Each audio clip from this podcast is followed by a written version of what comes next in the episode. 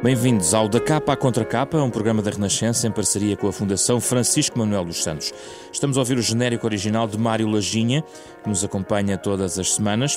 Depois do interior português e do olhar para o mar, na perspectiva do nosso país, hoje falamos de cidades. Metade da população mundial vive em cidades, o caminho é esse.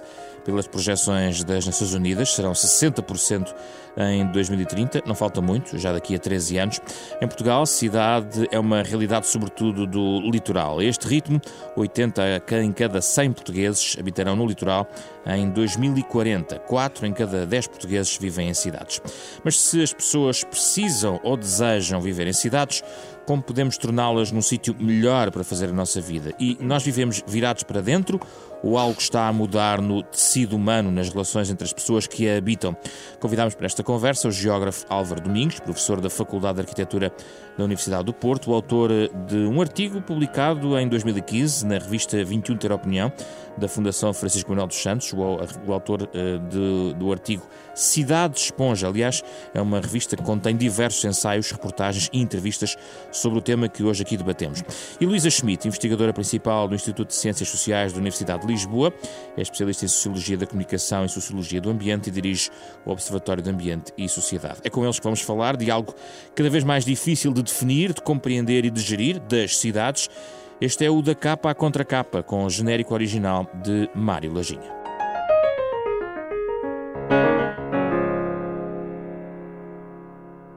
Bem-vindos, Luísa e Álvaro, obrigado pela vossa presença.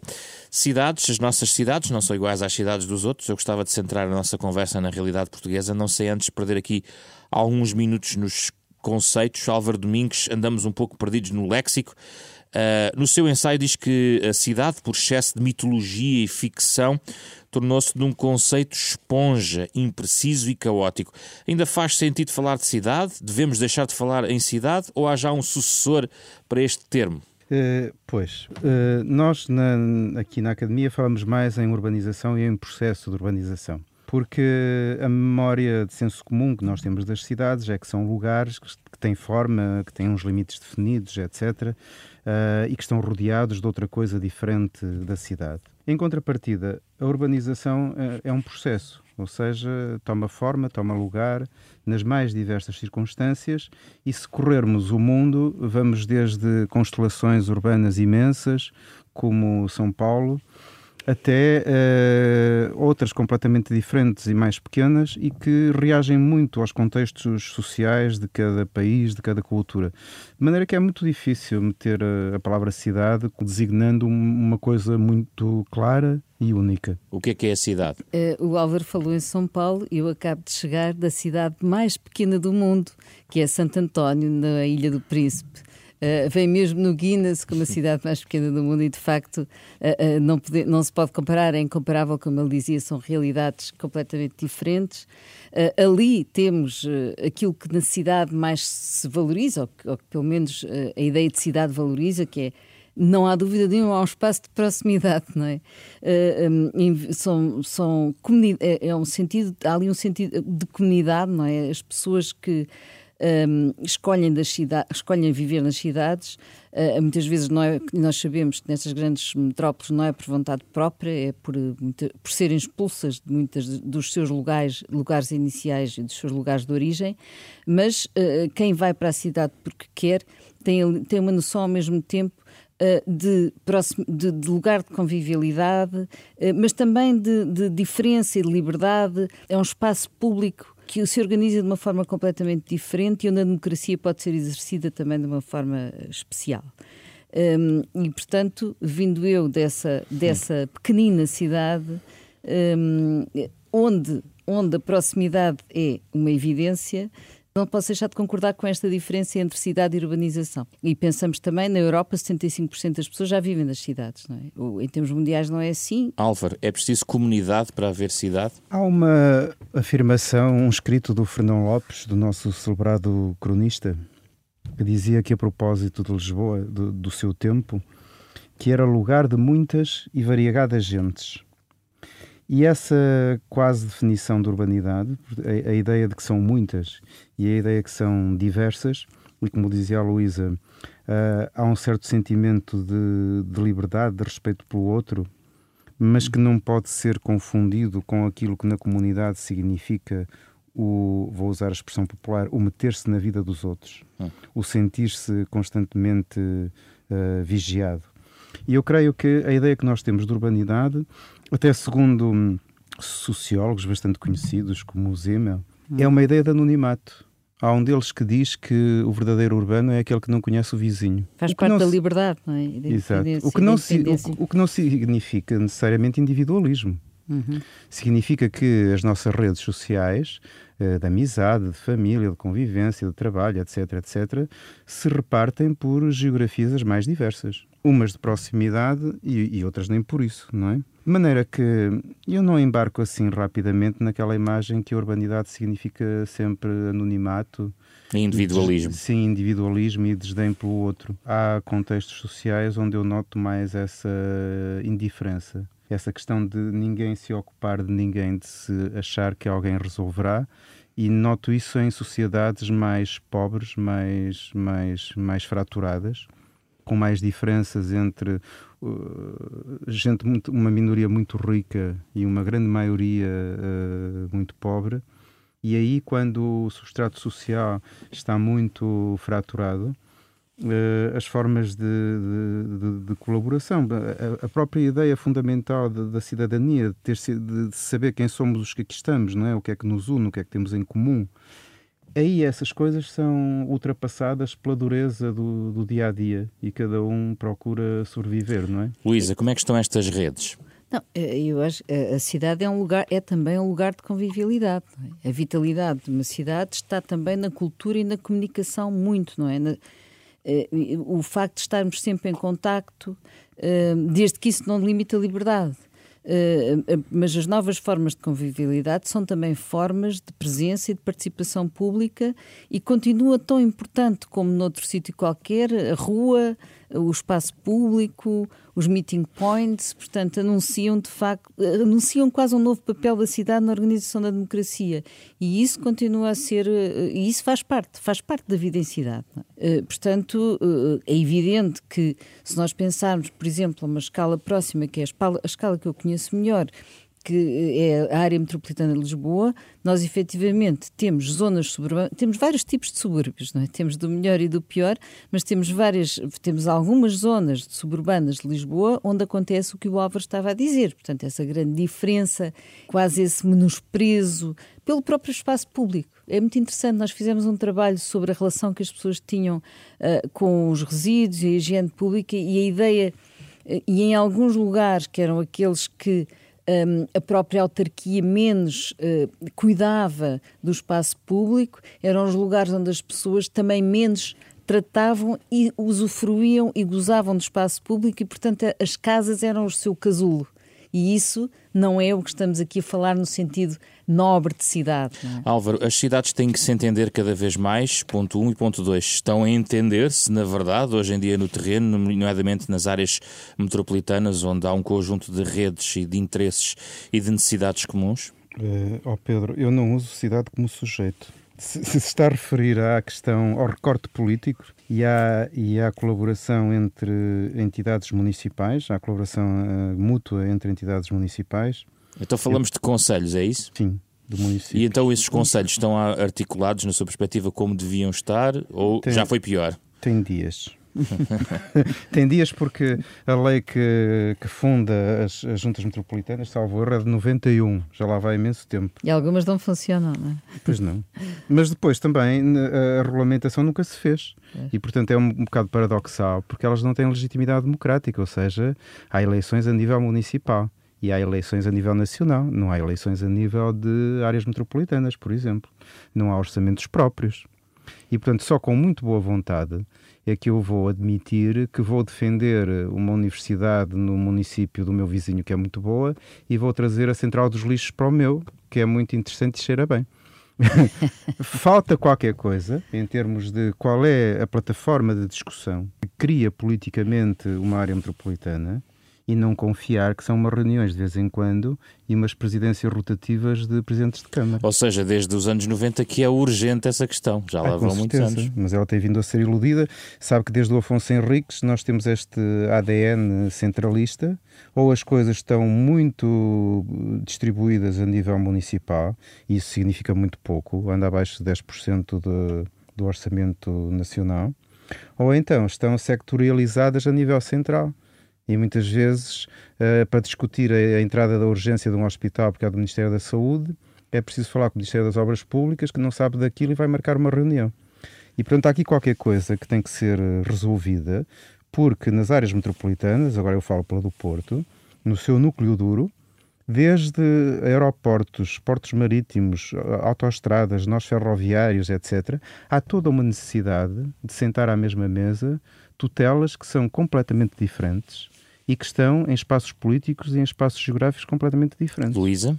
Sim, e uma coisa aí que eu penso ser fundamental hoje em dia é o forte investimento do transporte coletivo de conforto e qualidade para as áreas metropolitanas, no caso Lisboa e Porto, não é? Que são os mais, onde é mais premente, e essa é a única coisa que pode efetivamente ajudar a que as pessoas não tragam o automóvel para a cidade. E agora entramos num dos problemas... Nos transportes. Nos transportes. Mas portanto, no Porto há a experiência do Metro do Porto, que passa por vários concelhos. E que foi importante, mas que ainda é pequena face às necessidades, tal como em Lisboa, não é? Quando pensamos que passados estes anos todos e tendo as áreas metropolitanas já há tantos anos em mancha de óleo instaladas, não sei, o Álvaro não gosta muito desta palavra de mancha de óleo, mas de facto foi assim que ela cresceu, não é? Muitos sítios até aqui na linha de Sintra onde nem chegam autocarros e, portanto, é realmente incompreensível que o investimento público não tenha sido feito num transporte coletivo eficiente, e isso reflete-se na vida das pessoas na área metropolitana, nas pessoas que vivem nessas zonas, mas reflete-se depois também na vida dos portuenses e dos lisboetas, que acabam por ter uma circulação automóvel bastante superior àquilo que seria desejável e, portanto, desqualificar a sua vida, seja em termos de ruído, seja de utilização de espaço, seja de poluição. Aliás, em Lisboa ainda há um debate acrescido em relação ao metro, se o metro se deve expandir pelo lado de dentro, ainda mais, na parte baixa da cidade, ou continuar uma expansão para os concelhos limítrofes, coisa que, por exemplo, no Porto a rede é muito mais extensa, Álvaro Domingues. No Porto a rede é muito desequilibrada, porque em parte ela resulta de uma negociação de passagem de ramais que eram da CP, da antiga CP, por exemplo a linha da Póvoa, e de repente há uma linha que tem 30 km, mas não há um efeito de rede suficiente para o uso do metro ser bom e ter uma boa conectividade e ter uma boa relação, ter uma boa cobertura, digamos. Portanto, o sistema do metro do Porto é muito bom, é muito eficiente.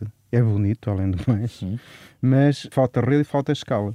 Eu lembro-me até que havia umas estações que estavam planeadas que nem sequer lá tinham casas, mas isso foi outra conversa. Da linha da Póvoa, exatamente. Era especulação imobiliária. Não, nem sequer tem edificação. Há uma que até acho que se chama espaço verde. Mas poderia vir a ter. Poderia. E seria, na minha opinião, até seria lógico para aumentar a própria rendibilidade do metro. É que de repente o metro é uma sociedade anónima, não é? Juridicamente. Nós estamos habituados a discutir o transporte coletivo como um direito cidadão e às vezes dizem-nos que somos clientes do metro. Isto causa bastantes confusões, o ser cliente ou utente ou o ser cidadão. E, portanto, há aqui qualquer coisa que provavelmente uma autoridade metropolitana de transporte a funcionar a sério... Que também existe, só que também não funciona existe, bem. Mas depois também é fantasmática, não é? Porque além dos sistemas pesados, ou seja, do metro e dos serviços de transportes rodoviários, há muitas outras formas, não é? E algumas até bastante flexíveis. Há transportes organizados por empresas, por instituições, por escolas, e eu acho que é um mundo pouco conhecido e que agora tem vindo a modernizar-se muito por efeito das telecomunicações. Quer dizer, eu posso usar um SMS dizendo qual é a tolerância se eu não estou naquela estação para me apanharem, e posso, com outra versatilidade, reorganizar a rede, porque contrariamente a Lisboa, onde o emprego está muito, muito concentrado no município de Lisboa, no caso daqui da conurbação do Porto, por exemplo, a Maia e Matosinhos tem um balanço positivo, ou seja, recebem mais gente do que aquela que sai. E vive mais gente em Gaia do que no Porto hoje em dia. Sim, sim. A geografia, vamos dizer assim, da procura e da oferta de mobilidade é completamente diferente. Luísa, para além dos transportes, o que mais podemos fazer pela cidade, pelo espaço urbano, em termos de qualidade de vida, para as pessoas a tornarem cada vez mais sua, cada vez mais habitável? Pronto, uma das coisas, de facto, que penso que é bastante importante é a tal redução da circulação automóvel no centro das cidades, e para isso é preciso permitir a eficiência de transportes públicos, incentivar a mobilidade elétrica, não é? Que acaba com o ruído e com a poluição atmosférica, que são dois grandes transtornos para a vida da cidade. E, por outro lado, outras questões que são interessantes têm a ver, por exemplo, com a política habitacional. Creio que no Porto se passa a mesma coisa. As cidades não são apenas um asset do imobiliário e do setor financeiro. As pessoas existem, as cidades não podem ser casas de bonecas nem estação arbitrais. Tem que haver uma política de habitação, e essa política tem que coincidir com a realidade social do país. E não se pode correr o risco da cidade ser apenas escritórios e casas para setores económicos com grande poder, não é? Há desequilíbrios que são fatais, e as nossas cidades, Lisboa e Porto, estão a correr riscos, estão a aproximar-se de um limiar que não é saudável, e a própria mistura da cidade, toda esta mescla até social, é o que faz a alma da cidade. A cruzar com as questões demográficas que vão acentuando este padrão. E o mercado não resolve estes problemas. É preciso políticas públicas de habitação. Neste momento vamos ter uma Secretaria de Estado de Habitação, e espero que tenha esta questão das cidades como questão central. Depois, outro aspecto importante tem a ver com a qualificação ambiental e cultural das cidades. Ter espaços públicos ambientalmente ricos no sentido mesmo da biodiversidade, não é? Criar uma cultura ambiental da cidade, espaços de silêncio, não é preciso haver uma gaita de foles e uma esplanada em cada espaço verde que se faz, não é? E depois o cuidado com os edifícios, uma reabilitação cuidada e inteligente. Vamos trazer as ideias de Álvaro Domingues. São parecidas.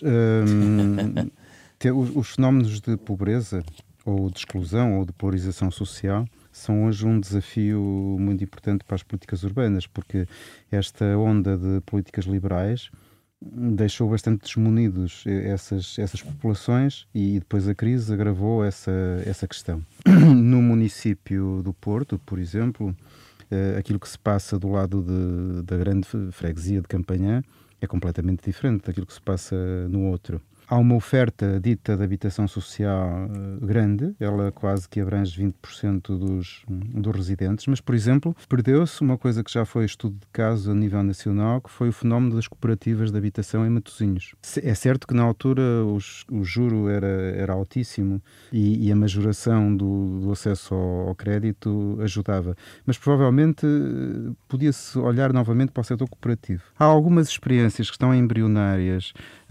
Quando se faz requalificação dos primeiros bairros sociais, há umas parcerias com privados para produzir habitação dita para a classe média, e há ideias de majorar ou de fazer discriminação positiva em termos fiscais para preços de habitação também de custo médio. E na reinvenção do próprio espaço público, como aqui sugeria a Luísa? Eu creio que aí, pelo menos por cá, estamos bastante bem servidos. Às vezes a qualidade do espaço público de proximidade não é assim tão boa, nem é muito usado, exceto pelos cães, mas grandes espaços que são muito usados, como o Parque da Cidade ou as praias, a frente de mar, etc., têm uma distribuição geográfica e um uso bastante intenso. Em termos de oferta cultural, a coisa era importante neste momento, porque a escola está a ficar um mundo um bocado estranho e com pouca abertura.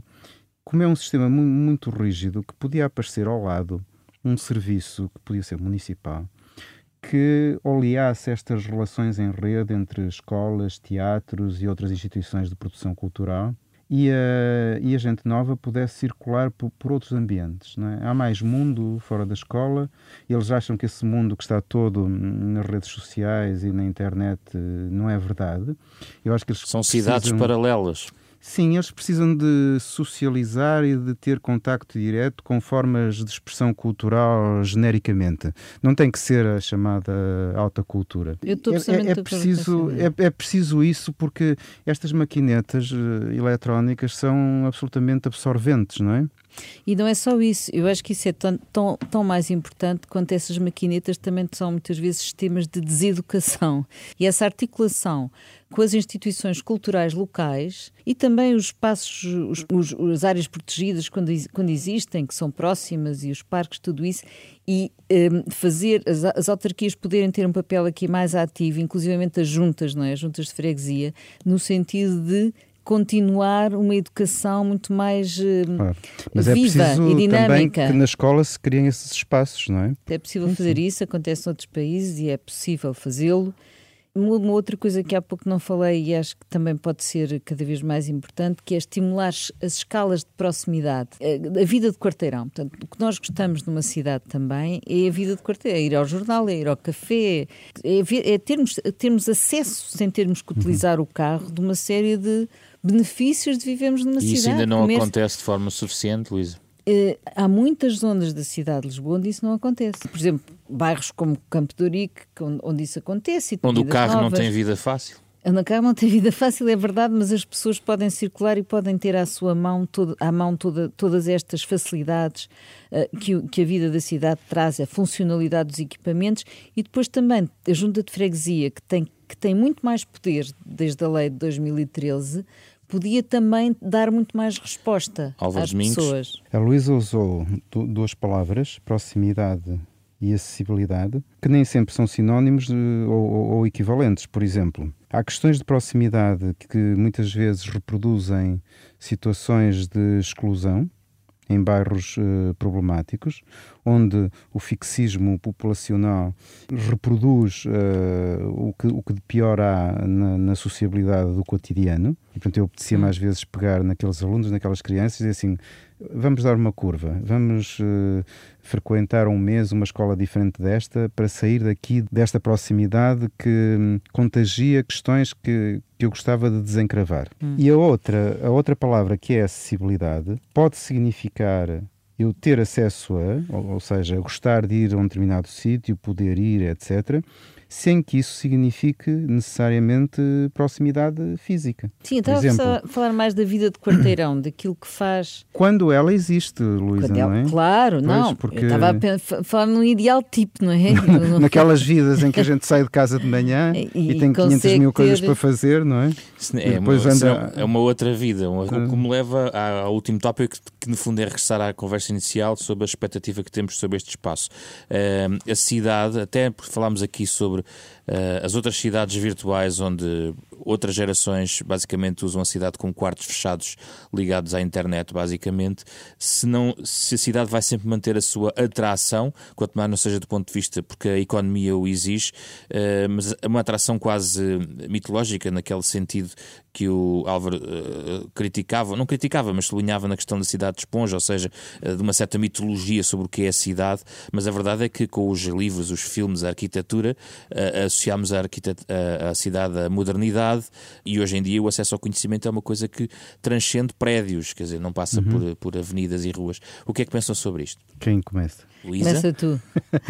Eu penso que desde os livros velhos, não é? Do Antigo Testamento, a cidade sempre foi metáfora do pior e do melhor. Do paraíso, da cidade de Deus e dos infernos e de Babel. E será sempre assim, porque os humanos são assim. Portanto, são sempre as mesmas coisas do costume, é um esforço imenso para eu não te pisar, para tu não me dares um pontapé, etc. E então os humanos são gregários e, portanto, gostam das multidões, de não estarem sós, etc. Essa diversidade potencia mais inovação, uma vida mais cheia, tudo isso é verdade. Eu creio que essa vai ser uma tendência. Mas vai ser uma tendência também o facto das coisas não estarem necessariamente fixadas ao chão. Luísa? Eu estava-me a lembrar há pouco tempo, eu mês passado estive em Idanha-a-Nova e o Presidente da Câmara fez uma coisa extremamente interessante, fez um inquérito aqui na área metropolitana de Lisboa às pessoas no sentido de perceber quem é que estaria disposto a sair da área metropolitana e ir para a Idanha.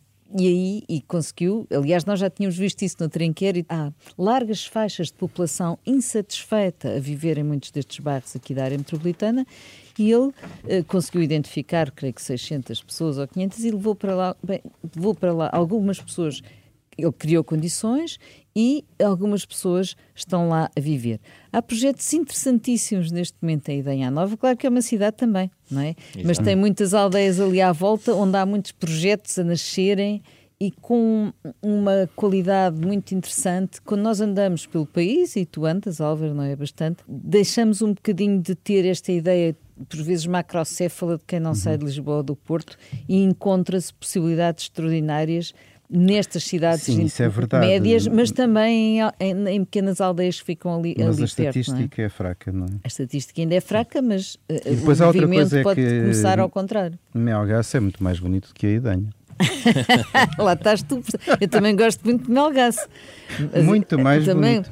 As duas são muito bonitas. Vamos para o minuto final sobre sugestões que gostava de deixar aos nossos ouvintes. Eu tomo só a liberdade de voltar a chamar a atenção para a edição da revista 21 Ter Opinião de 2015, exatamente diversas perspectivas sobre a cidade, e recordar que estão publicados este ano novos dados da Pordata dirigidos aos municípios em ano autárquicas sobre o conhecimento neste momento que os números nos trazem em relação ao território urbano. Álvaro Domingues e Luísa, sugestões, penso que trazem livros. Luísa.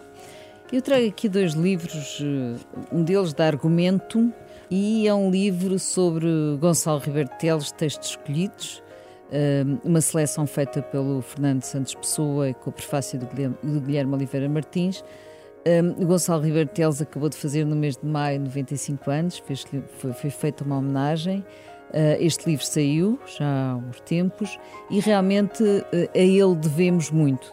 O país deve-lhe muito e a cidade de Lisboa então deve-lhe imenso. O Plano Verde de Lisboa é dele, não é? E está a ser neste momento executado, e sobretudo pela sua visão, pela sua capacidade prospectiva e pela sua persistência, que são uma característica extremamente importante. E o outro tem a ver também com os paisagistas, é o Francisco Caldeira Cabral, Memórias do Mestre, no centenário do seu nascimento. Temos que fazer uma homenagem especial, não desfazendo, Álvaro, mas temos que fazer uma homenagem especial aos arquitetos paisagistas, e é essa que eu deixo aqui. Álvaro Domingues. Eu, para variar, trago ficção, e trago dois ambientes urbanos completamente distintos. O livro de Ondjaki, Os Transparentes, sobre Luanda, e o Tigre Branco, do Aravin Adiga, sobre Bangalore. Acho que estes livros combinam o melhor porque são muito boa literatura e ao mesmo tempo estão muito próximos dos mundos urbanos, os dois muito complicados, os dois muito diferentes. E é muito interessante nós confrontarmos-nos com estas outras realidades para depois medirmos a nossa urbanidade também comparada com esta. Obrigado, Luísa Schmidt. Obrigado, Álvaro Domingues. Fica por aqui o Da Capa à Contra Capa, um programa que pode sempre ouvir de novo em rr.sab.pt. Pode descarregar o podcast, levar para onde quiser. Estas conversas sempre ao sábado de manhã na Renascença, em parceria com a Fundação Francisco Manuel dos Santos.